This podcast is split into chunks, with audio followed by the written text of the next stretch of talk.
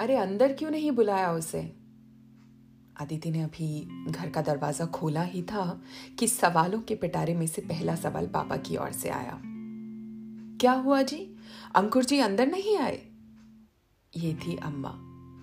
हमने तो पहले ही कही थी, घर बुलाओ माँ बाप के संग। यूँ शादी ब्याह की बात होती है, जे नहीं कि लड़की को भेज दो, वो भी अकेले। ये थी दादी अम्मा। दीदी आ, मेरी केमिस्ट्री की बुक लाई हूँ ना? ये था अदिति का छोटा भाई ध्रुव। अब इतने सवालों के बीच अदिति ने किस सवाल का जवाब सबसे पहले दिया होगा? ध्रुव ये ले तेरी बुक और बाकी सवाल? बाकी सवाल और उन्हें पूछने वालों को वहीं छोड़कर अदिति सीधा अपने कमरे में चली गई। कमरा लॉक किया और फ़ोन अनलॉक अंकुर के साथ खींची अपनी पहली सेल्फी को अदिति ने अपने फ़ोन का वॉलपेपर बनाया। क्या अंकुर ने ऐसा किया होगा? अभी अदिति ये सोच ही रही थी कि दरवाजे पर दस्तक हुई। बाहर अम्मा थी।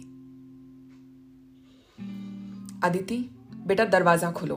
पापा बहुत गुस्सा रहे हैं, उन्हें बात करनी है तुमसे।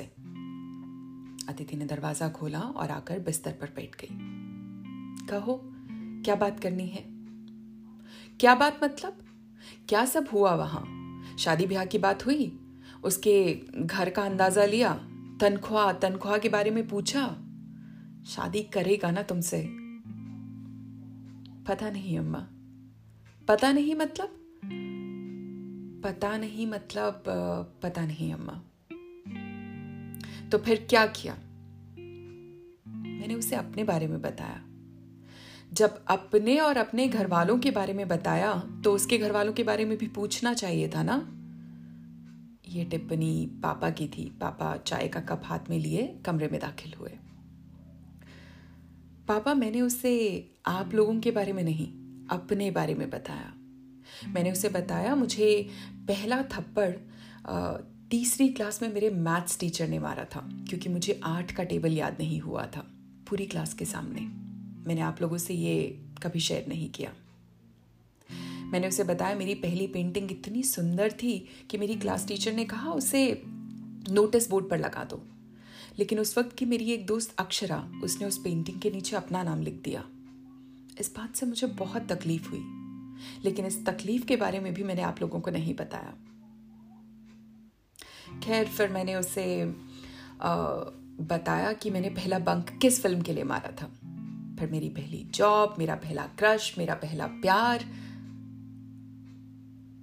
पहला प्यार कहने के बाद अदिति कुछ और नहीं कह पाई, क्योंकि पापा ने हाथ में लिए कप को इतनी ज़ोर से टेबल पर रखा कि कप के साथ साथ टेबल पर दरार आ गई।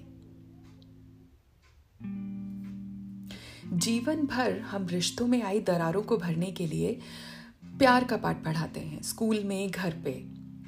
प्यार से बात करो, प्यार से कहो। प्यार से बोलोगी तो मान जाएँगे।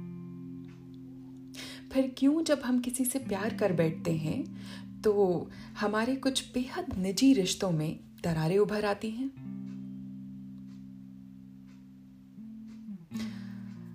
पापा कमरे से बाहर हो लिए। तो तुम उसे उदय के बारे में बताकर आई हो।